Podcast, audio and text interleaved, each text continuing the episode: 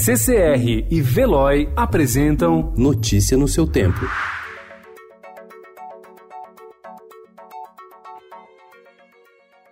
Olá, sejam todos muito bem-vindos. Hoje é quarta-feira, dia 8 de janeiro de 2020. Eu sou o Cado Cortês e ao meu lado Adriana Simino. E estes são os principais destaques do jornal O Estado de São Paulo.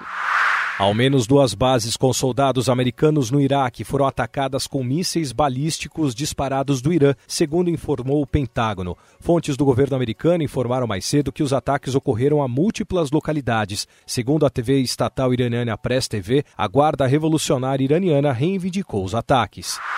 Agronegócio quer que Brasil fique fora do conflito. Tumulto durante funeral deixa 56 mortos. Tensão afeta brasileiros que jogam no Irã. Estação Antártica será inaugurada na terça-feira, com 17 laboratórios e segurança antifogo reforçada. Nova comandante Ferraz é entregue oito anos depois de incêndio. Estados rejeitam corte do ICMS sobre combustíveis. Refugiado em Beirute, o ex-presidente da Renault-Nissan, Carlos Ghosn, falará hoje sobre o processo a que responde no Japão e talvez sobre sua fuga. Ontem, a promotoria japonesa expediu mandado de prisão contra sua mulher, Carole.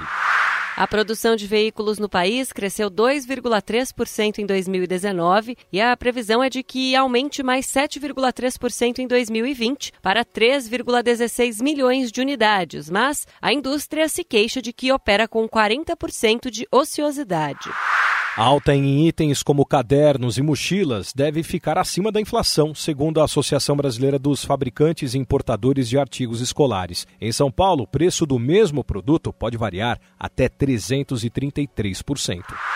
O Destino de Quatro Irmãs, inspirado em livro Adoráveis Mulheres, ganha nova versão no cinema. Notícia no seu tempo. Oferecimento CCR e Veloy.